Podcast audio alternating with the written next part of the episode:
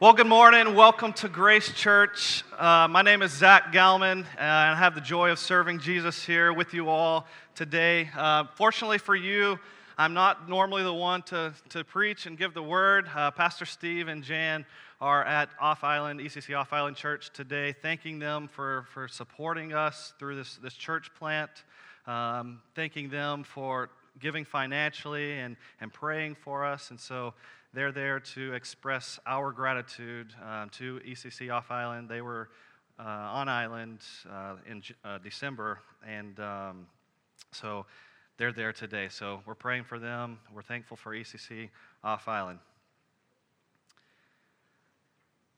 So, has anybody ever experienced unfairness in life? Right? Has everybody, anybody experienced this where you, you feel that you're the big fish in a small bowl and you see someone else who's experiencing like just wow, you know? We all have experienced this, right? We've all experienced unfairness in life, injustice in life, where we just, you know, just clench our fists and say, life is not fair. And, and the reality is sometimes life just isn't fair. We, we know this, we've experienced this. If it hasn't been us, and we have kids who have, who have complained about the fairness of life, even adults that we see has complained about the fairness of life. Um, and the reality is, life sometimes just isn't fair.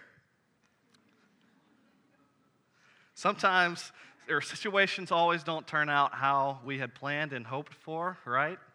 And uh, because of the unfairness of life can hit rather hard sometimes, we are often left with questioning our, our very own purpose in life. What does it mean for me to even live? What, what is my reasoning for, for being here? And sometimes these, uh, God uses these injustices and the unfairness of life to, to really to take grip of us and, and, and bring us to our knees. You know, like He brings us low so we can experience Him and see how exalted and, and how glorious He is. And so sometimes we don't understand what's going on and why we're being brought low. But know that God is bringing us low so that we can experience His goodness and we can behold His glory. And so we're going to think about that today. We've all experienced um, injustices and unfairness in life. And it's that, it's that point in time, it's that moment in time when we and we question God and we even question how good He is and His goodness, but uh, He always answers us when we call upon Him. You know, how many of you experienced just the indescribable joy of, for the very first time, knowing who Christ was? You were brought low, you were, you were humbled to the point where, you know, I'm in this low point, but, but God saved me. And you seek refuge in Him, and then all of a sudden you're on top of the world, right? You're, you're riding this, this spiritual high. Everything's going really well. You're, you've got a good job and you've got a good family, and Jesus is like answering all your prayers, and you experience this spiritual high like, yes, Jesus, right? And you're riding this, this, this mountaintop and you're, you're soaring. Um, you're soaring on this mountain because everything is going well. Um, like I said, Jesus is answering all your prayers. You know, you're, you're driving and, and all the traffic lights are green and people are staying in their lanes and they're not honking their horns and not flashing their lights, not cutting you off. Everything just seems to be going so well. And like your neighbor brings you kunafa and you enjoy that. And so this is like your, your favorite song on the radio is playing. You're like, this is a sign, right? Like Jesus is what's up, you know?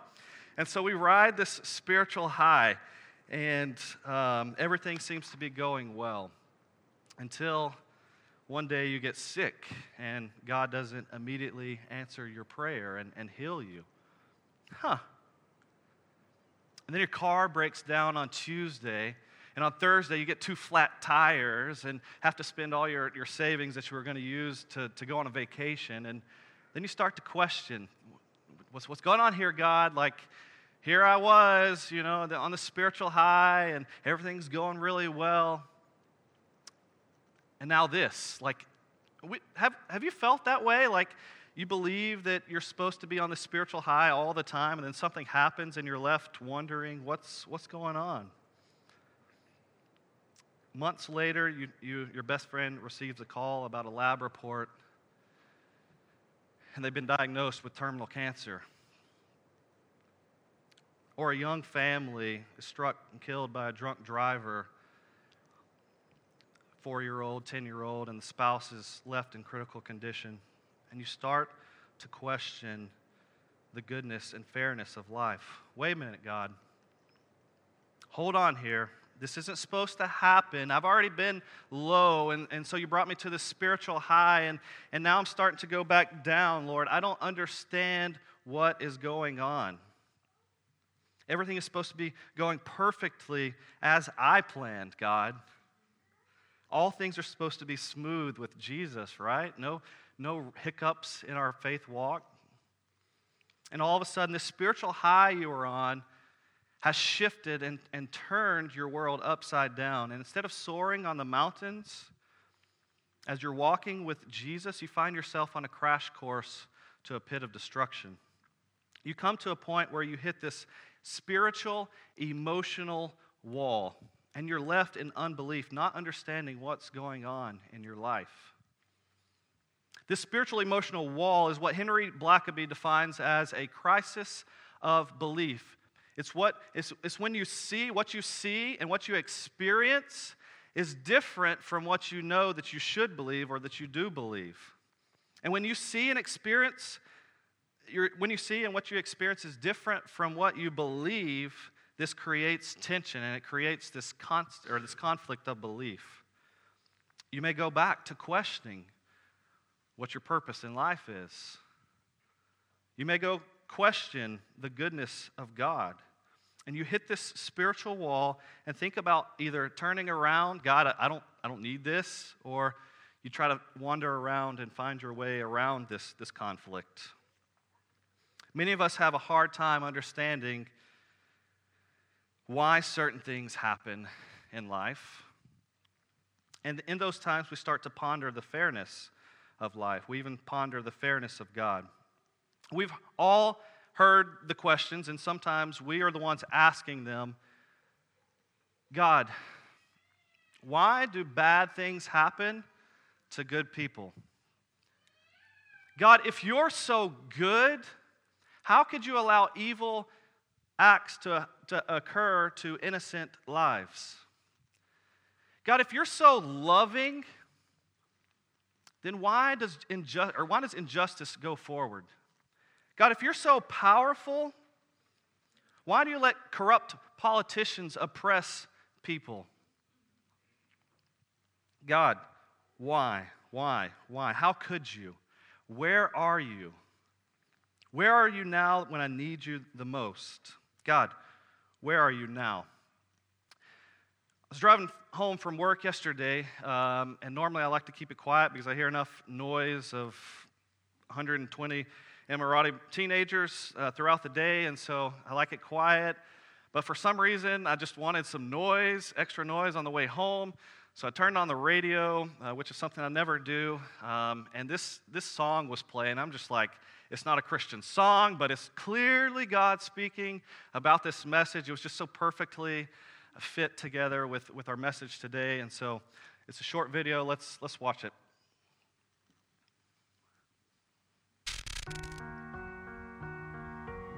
And see if you can relate.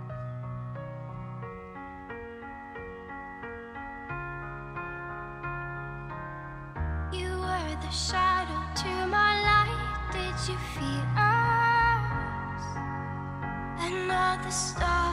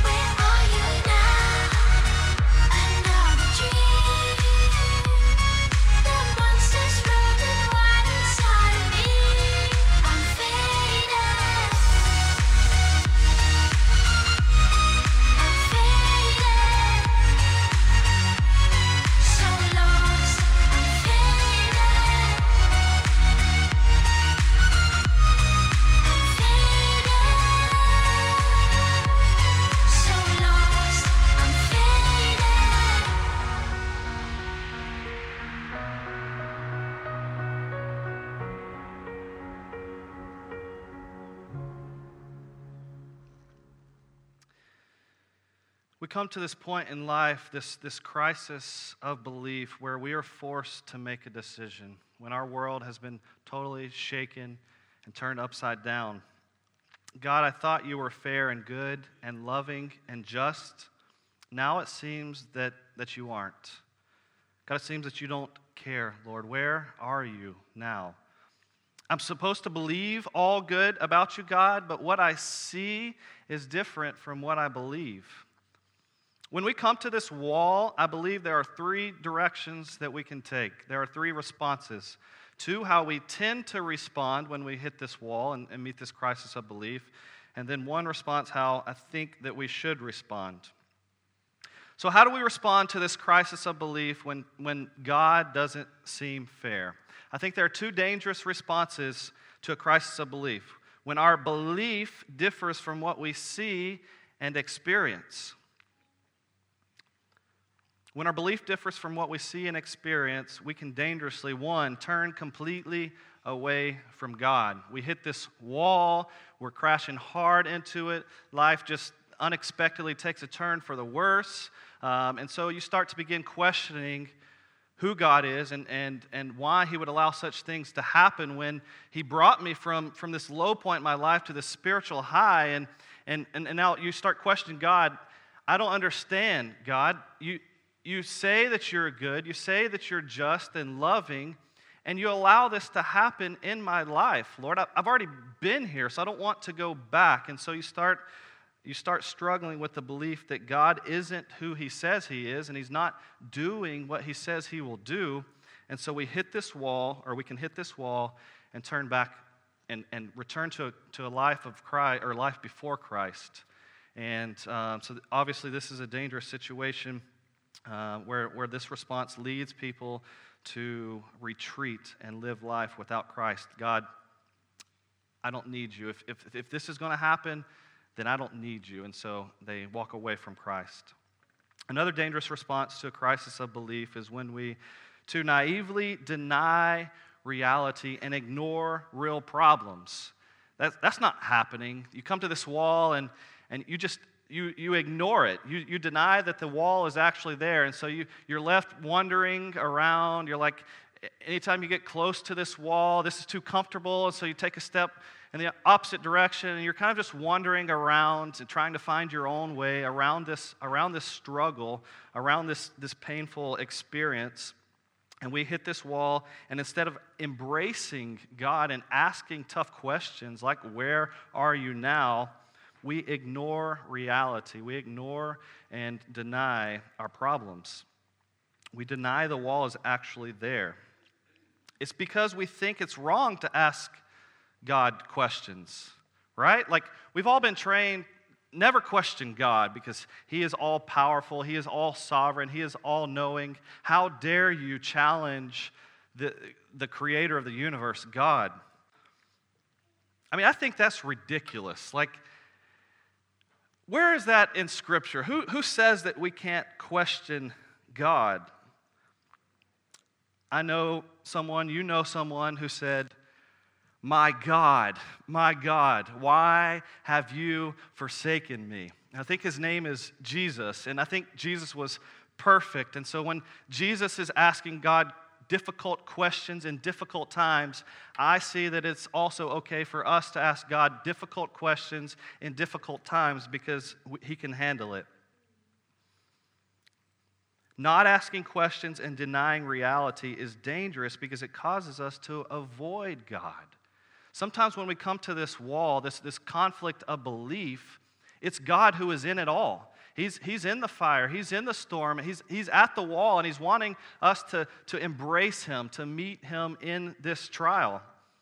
And so when we deny that, we're denying and, and avoiding God. He could, he could be calling us to himself, and instead, we try to find a way around and we miss God.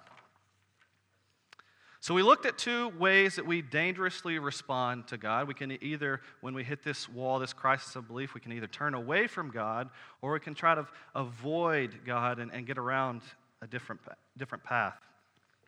So, how should we respond when we face a crisis of belief? How should we respond when we hit this spiritual wall and, and God seems unfair? This question starts a three part series on the book of Habakkuk. And the first part is today, and Lord willing, over the next few months, as, as the opportunity arises for me to preach, we'll continue the last two chapters. The book of Habakkuk helps us live by faith as we unpack what it means to wrestle with God, to wait on God, and to worship God when life seems unfair. If you're taking mental notes, you could say it's our www.god series. Wrestle, wait, and worship. That's easy to remember, right? www. Now, a little background to the book of Habakkuk. The word Habakkuk, and this is really important, the name Habakkuk means to literally to embrace or to wrestle. So, so when you're wrestling with God, the verb Habakkuk, right? It's this idea that you're clinging on to God. You're not going to let go, especially when life seems fair. So you hold tight, you Habakkuk. Habakkuk is one of the 12 minor prophets, not minor because of the importance or significance of the book, but because of the, the length of the book in comparison to the major prophets like Isaiah, Jeremiah, Ezekiel, and because we know very little about Habakkuk. Uh, here we are 600 years, around 600 years before Christ. And uh, there's not much that we do know about Habakkuk or when this was written, but we do know that he was uh, a Jew living in the nation of Judah. Um, and at this time, this, this is a time where Judah and Israel had split after a civil war. And so here's Judah um, and, and Habakkuk. This is a time when Habakkuk and Judah were experiencing a roller coaster ride of kings. And so as you read through the scriptures, you see the kings that were, that were ruling Judah. And so they were on this roller coaster of good kings, bad kings, good kings, bad kings. First, it started with Hezekiah, uh, who was a God fearing man, a very godly king. And then the son, Manasseh, who was, who was probably one of the worst and most evil rulers of, of Judah. Um, and then you go on to King Josiah, who was also God fearing and wanted to bring revival to the nation of Judah. Um, and then we get to Jehoiakim, who was also an evil ruler, leading the people into uh, destruction and evil lives and wickedness. Innocent lives were being slaughtered for money. The, the innocent were taken advantage of. The poor were even oppressed even more. People were worshiping idols. And so Habakkuk was caught up in this roller coaster, and he was witnessing the evil and corruption going on, and his heart was just full of anguish. He was angry because he knew what God or who God was, he knew what God said uh, to be true. But what he saw, what he experienced with his life, there was, there was, a, there was a gap. And so he's taking this frustration out and he wants to embrace God and ask difficult questions in this brokenness. And so he asks, God, where are you? And so we begin our scripture reading from chapter 1, verse 1. The oracle that Habakkuk the prophet saw. O Lord, how long shall I cry for help and you will not hear? Or cry to you violence and you will not save? Why do you make me see iniquity and why do you idly look at wrong? Destruction and violence are before me, strife and contention arise.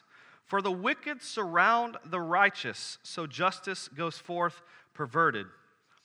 Habakkuk knew who God was, and he knew that, and he believed that God was going to deliver through with his promises. But here, Habakkuk faces a crisis of belief. He was left wondering why God would allow such evil and wickedness to occur. He responds by beginning to Habakkuk with God to embrace God, to even wrestle with God, asking the question God, I don't understand. You are so good, you are so sovereign, but you're sitting there doing nothing. God, I'm crying out to you for help, and you don't seem to answer me. You don't seem to, to care. Lord, I don't understand. Why aren't you doing anything about this? Where are you now? I know many of you can relate to Habakkuk. God, I've been working really hard for this, this promotion. I've been faithful in my work. And this guy who's doing nothing, who's always late to work and pretty much just stinks at life, gets the promotion. God, that doesn't seem fair. God, I've devoted my life to living a healthy lifestyle. I've exercised, I eat healthy. Cancer, God? Why? Why me, God? This isn't fair. God, why do you allow corrupt politicians to rule nations? God, why is it that what we've been trying to have kids for 10 years and don't? Yet there are others who, who don't even want their kids, but still continue to have them?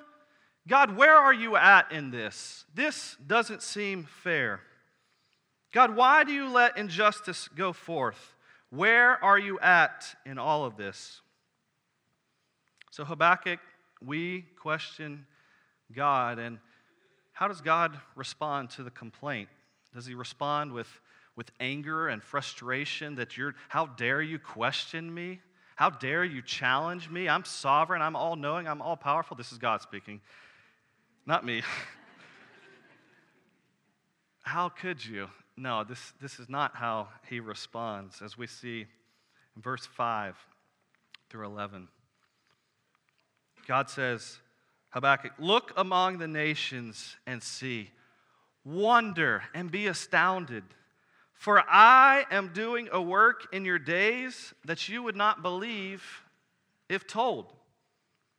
God says, I'm doing something so great and marvelous. Habakkuk, you won't understand why I'm doing this, even if I told you.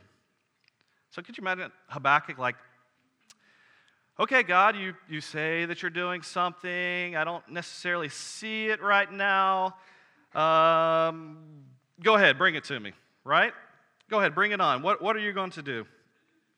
Verse 6 for behold, I am raising up the Chaldeans, or, or, Babylonians, that bitter and hasty nation, who march through the breadth of the earth to seize dwellings not their own. They are dreaded and fearsome. Their justice and dignity go forth from themselves. Their horses are swifter than leopards, more fierce than the evening wolves. Their horsemen press proudly on. Their horsemen come from afar. They fly like an eagle swift to devour. They all come for violence, all their faces forward. They gather captives like sand. At kings they scoff, and at rulers they laugh. They laugh at every fortress, for they pile up earth and take it. Then they sweep by like the wind and go on. Guilty men whose own might is their God. So, what's God doing exactly? God says, Habakkuk, I am going to do something. I am going to punish sin. It's not going to happen how you would envision, envision though, Habakkuk. I am going to bring forth justice. I am going to rescue you and save those who are faithful to me. But you see, Habakkuk, there are going to be casualties in Judah. There are going to be complications and struggles and pain and death. Habakkuk, this is the oracle, it's a, it's a, it's a burden. Habakkuk doesn't want to go back and share this with the nation of Judah. Habakkuk, tell my people I'm going to use the Babylonians, a ruthless and vile empire, to destroy and wipe out sin and the nation of Judah. Could you imagine how speechless Habakkuk would have been? He's pouring his life out to God. He's asking tough questions. God, why aren't you doing anything? God's saying, I am doing something. Habakkuk's like, okay, I don't see it. What is it, God? And he says, I'm going to use someone far worse, far more evil, to bring justice to you and, and, to, and to the nation of Judah, those who are faithful with me. Huh? God, you're going to do what? Like, I don't understand, God. I don't think you understand what I just said. You know, like there's injustice, you're not doing anything, you're supposed to punish punish sin, punish injustice. And now you're going to punish sin and injustice with more injustice and more wickedness and more evil. Put yourself in Habakkuk's shoes for a minute. You're frustrated and angry with all of this wickedness and sin, corruption, evil, unfairness. You keep crying out, asking God when He is going to do something about this, and this is the response you get. A few years ago, before we came to Abu Dhabi, it was actually what led us here. I was, it was a really spiritual high time in our lives. Everything was going well. I had a really good job. Um, my family was, was all happy. Um, I love my coworkers and, and the relationships I built with them and, and the students and, and, and uh, parents and the community there. Uh, we were involved in a, in a, great church, living in, in a great city, Savannah, Georgia, in the U.S. Things were going extremely well until one day I was forced to either resign or be terminated, be fired. Now, I hadn't done anything wrong, illegal, immoral. I had broken no policies. From my point of view, I was just speechless, not knowing how something like this could happen. I was slandered and lied about, and ultimately I lost my job. Here I was uh, before on top of the world, and now I hit this, this wall, this crisis of belief, and my, and my faith and my world had just been shaken up and, and turned upside down. Injustice, unfairness, corruption. I was angry, frustrated, questions started to arise, and I hit this emotional, spiritual wall, this crisis of belief. And I remember Driving to a, to a large pier just on Tybee Island, looking over the Atlantic Ocean, one in the morning, uh, just with no words to say, just, just broken, just absolutely rocked. And the only thing that I could muster up was God, why? Why would you allow this to happen to me? Why do I have to suffer this injustice? God, if you are real, if you are who you say you are, why?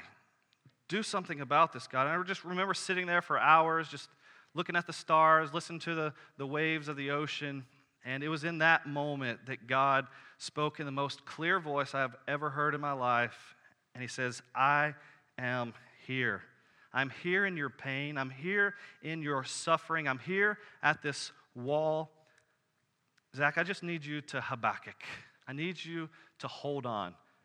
And you know, I'll, I'll know the song Hold On and Give It All You Got. Uh, anyways, um, no, okay.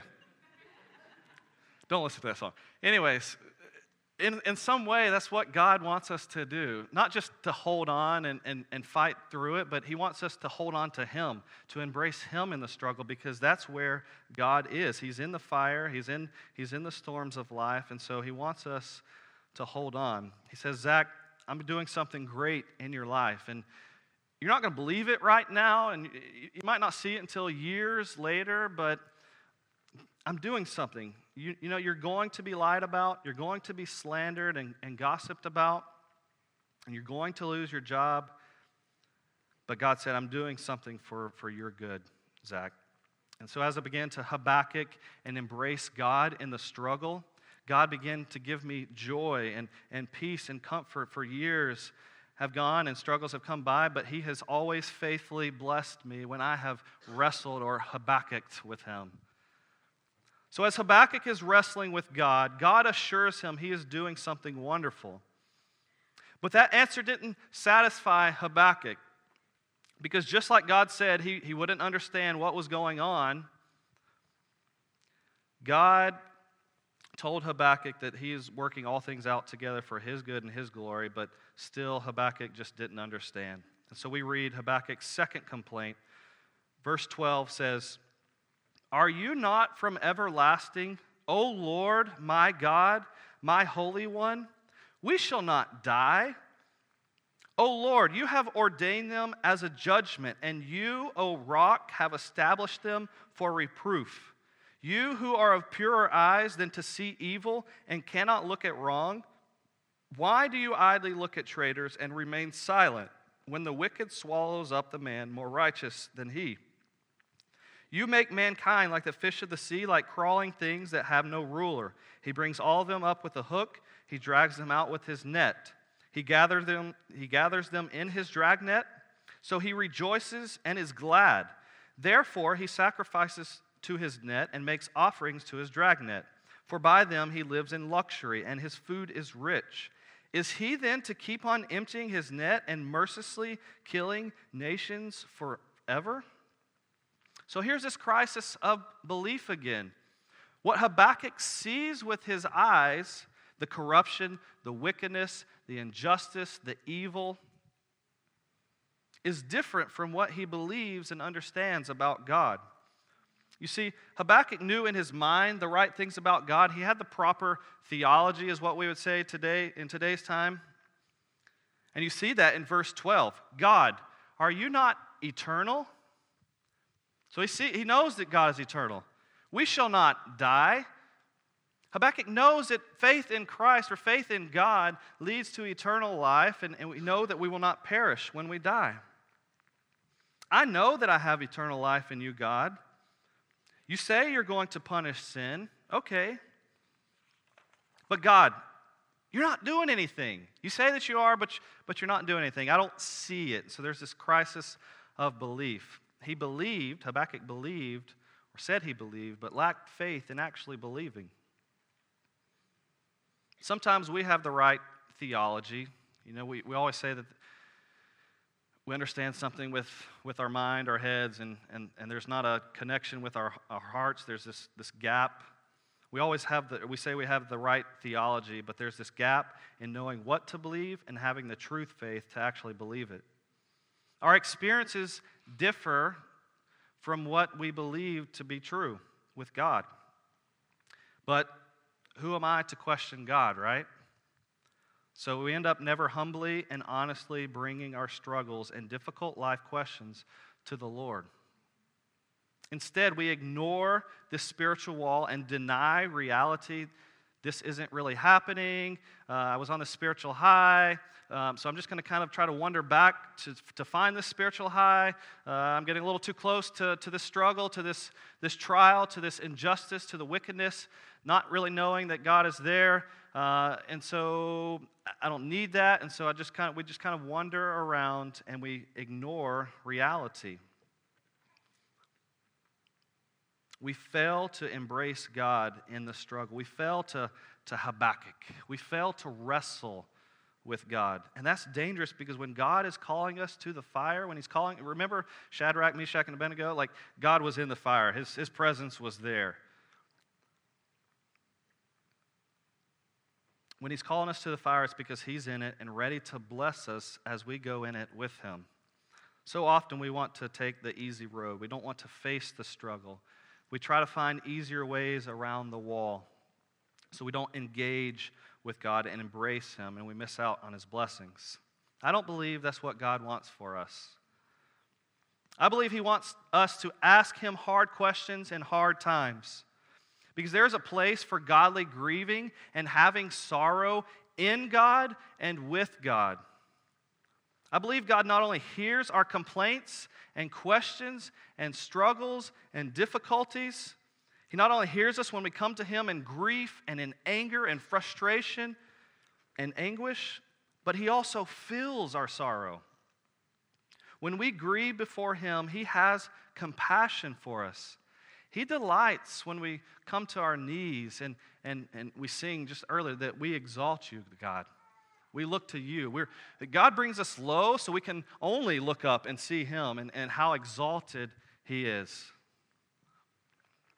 So God delights when we come to Him and even complain. We know this is true because, or in, of God because we see David recalling how he experienced God's love, compassion, and mercy in Psalm 40, verse 1 through, 1 through 3. David writes, I waited patiently for the Lord. He inclined to me and heard my cry.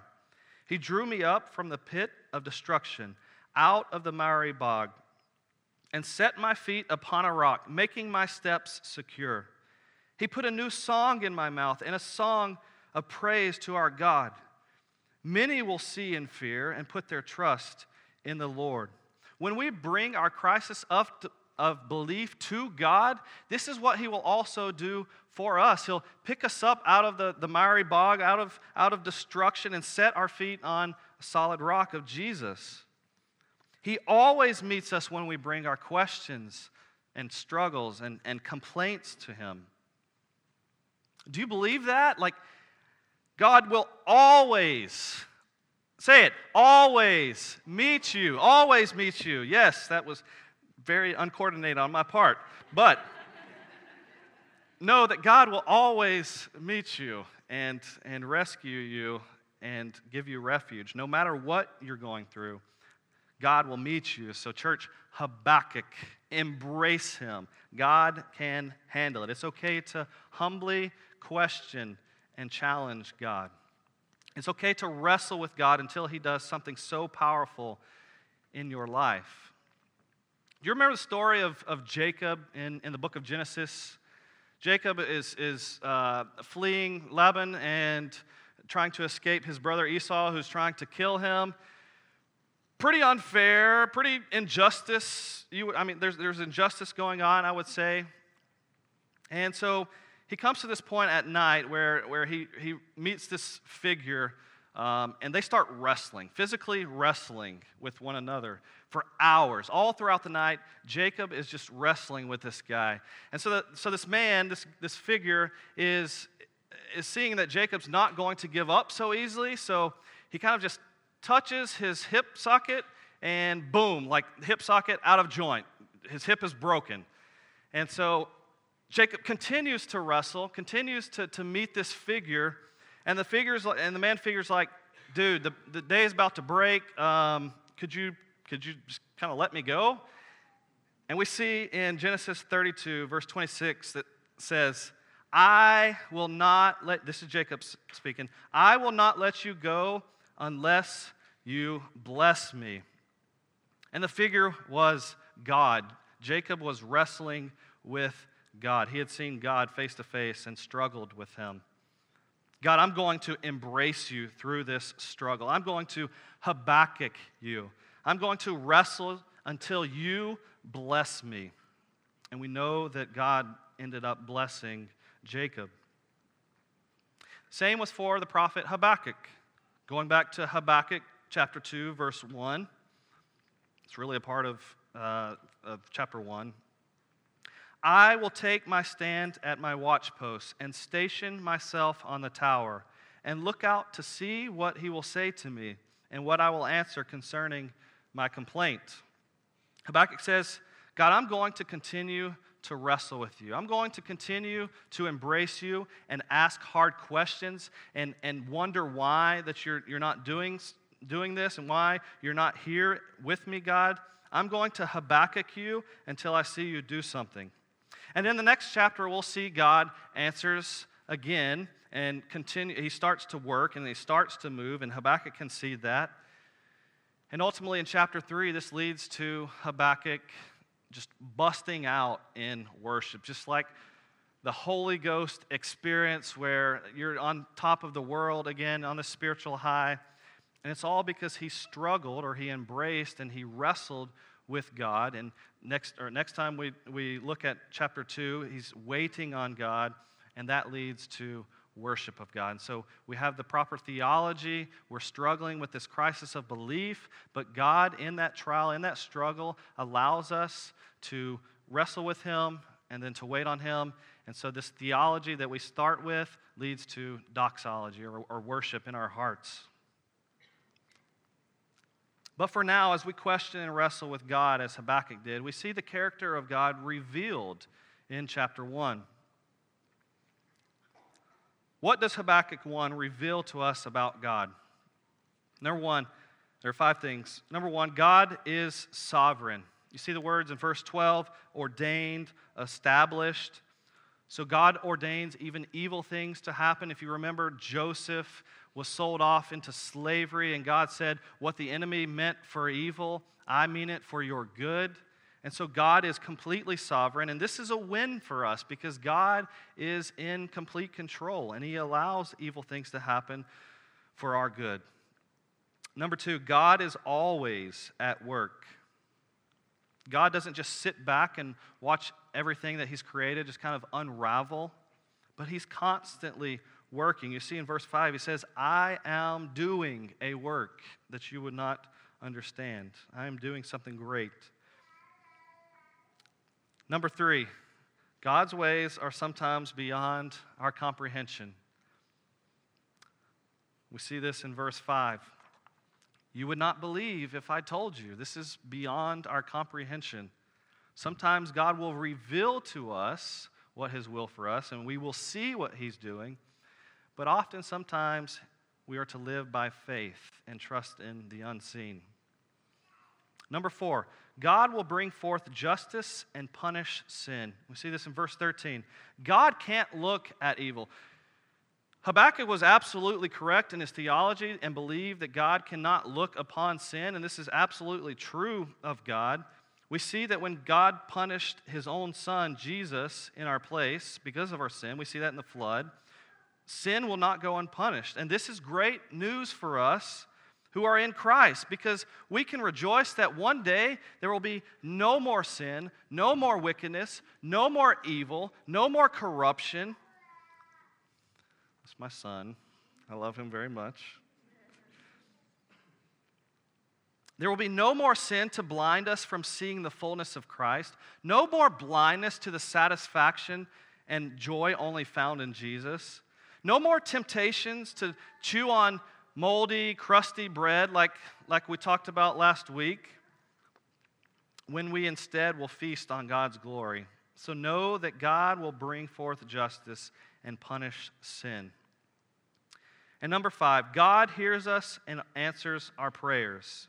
God responds to Habakkuk's complaint in verses 5 through 11. And then in chapter 2, God is going to list uh, a set of woes that are going to be uh, placed upon uh, the Babylonian Empire and placed on sin. God answered Habakkuk's complaint with patience and grace.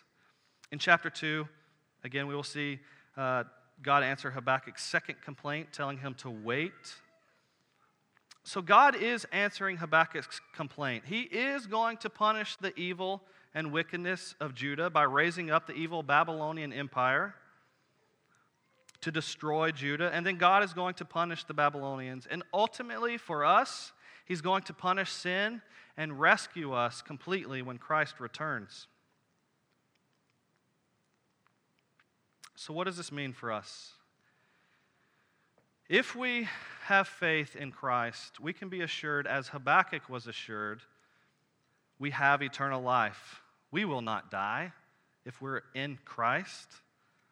Though we may face trials and though we may not understand what God is doing, we can be assured God has great compassion for us and fills us in our sorrow and feels what we go through and answers us when we call upon Him, when we embrace Him, when we Habakkuk Him. But if you're not believing in Christ, know that God must punish sin. We see in Habakkuk that God is merciful and slow to bring justice, as he so often is throughout Scripture and throughout our lives. He's, he's merciful and he chooses not to punish immediately. But no, God's wrath must be exhausted. The, new, the good news is Jesus absorbed the wrath of God so that we wouldn't have to. He was punished for our sins. So turn from your sins and trust in Jesus. Now, the bad news is sin can't go unpunished. So God's wrath will either be poured out on you, or if you don't trust in Christ, or eh, on Christ, if you don't trust in Him, because Christ has already absorbed God's wrath. So, what steps do we take now? There's one easier said than done step I believe that we should take. Why sh- what should we do when God brings us to a crisis of belief and we hit this spiritual wall? God's answer is Habakkuk. Embrace God. Hold on to God. Cling on to God. Don't turn away from God. Don't try to find a way to get around God and, and wonder and, and push and avoid what God's doing in your life. Embrace Him. Bring honest questions to Him and humble struggles to Him. Habakkuk, God. Now, this is not a passive embracing. We need to daily fight our sin by praying and worshiping and reading God's word to wrestle with Him and what He would have in our lives and in our struggles. We need to wrestle with God, embrace Him. Don't you dare just sit back and be passive. Church, fight for faith. Wrestle with God until He blesses you. Don't let go until God blesses you. And then when He blesses you, you see how good He is, and you don't want to let go. So you continue to wrestle and to, to press in more to Him, to ask more questions, to embrace Him even more. And He promises to continue to pour out His blessings on you and fill you with indescribable joy. So, church, Habakkuk God this week and in your lives. As the worship team comes forward for our final song, consider the injustices that you face in your life. Consider the struggles that, that God has brought you to.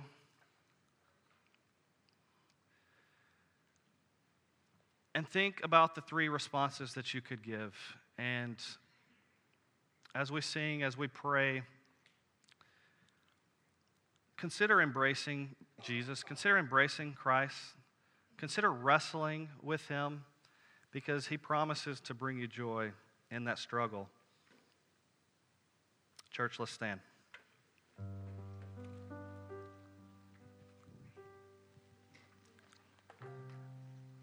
And I'm going to pray.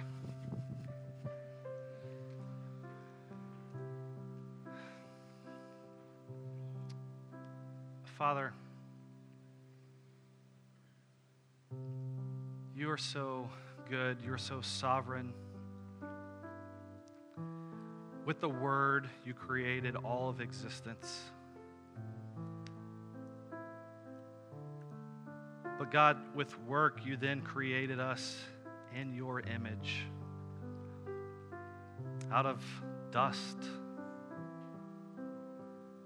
But you created us in your image, God, to have fellowship with you eternally, Lord.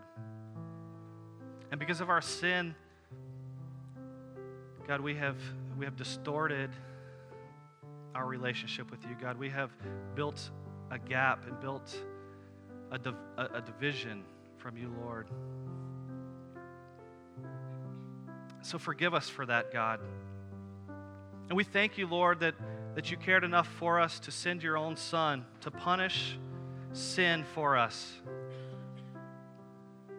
God, and so you brought us out of the, the miry bog. God, you, you brought us out of this pit of destruction, Lord. God, when we, we, when we came to our knees and submitted to you, Lord, and you rescued us and you saved us and you blessed us, Lord, and you brought us to, to spiritual highs, God. So let us not forget what we came from, God, and how you, you rescued us and saved us, Lord. You're so good in that, God. God, help us to trust in you now, though, Lord, because not everything goes smoothly and perfectly in this life. God, you allow evil things to happen. God, you are sovereign in all things, Lord. But help us to understand when we don't see and when we have this crisis of belief, Lord, where what we see and experience differs from what we believe in you, God. God, give us more understanding, Lord. Help us to see you work, Lord. Help us to see you move in our lives, God. God, take the blanket off of, of your glory and your beauty. Take the blindness away from us, God, and help, help us to, to see you high and exalted. God, whatever's going on in anyone's, anyone's life in here where they're struggling with injustice, they're not sure why they're even alive, God. They, they don't understand their purpose for living. God, they see corruption, they see wickedness, they experience it. There's evil and corruption everywhere, God, and it just rocks their world, turns them upside down. They feel like they're on this crash course to destruction. God, I pray that, that they hold on. And I pray, God, that you would help them with your spirit. You would, you would help them to embrace you, God, to, to wrestle with you, to Habakkuk with you, God. God, don't let them turn away. Don't let them figure out another way to, to get around the struggle and pain, Lord. But I pray that you would meet them in a powerful way today, God. Whatever you're going through, church, know that God will always meet you. He will always satisfy the depths of your soul, the, the, the hunger and thirst that you have. Know that He will always meet you, church. So, God, if anyone's not trusting Christ now, Lord, I pray that you would help them to see you, God. God, that you convict them of the sin in their lives. God, that you would show them your goodness. God, that you would flood them with your grace and mercy. God, and let them know that Jesus Christ died for them. He died for us to give us eternal life, to rescue us, to save us. God, let our theology of you and, and, and what we understand and believe about you lead to doxology now, God, where we are just filled with worship for what you have done in our lives, what you are doing in our lives, even though we may not see it. God, help us to see you now, Lord. In Jesus' name we pray. Amen.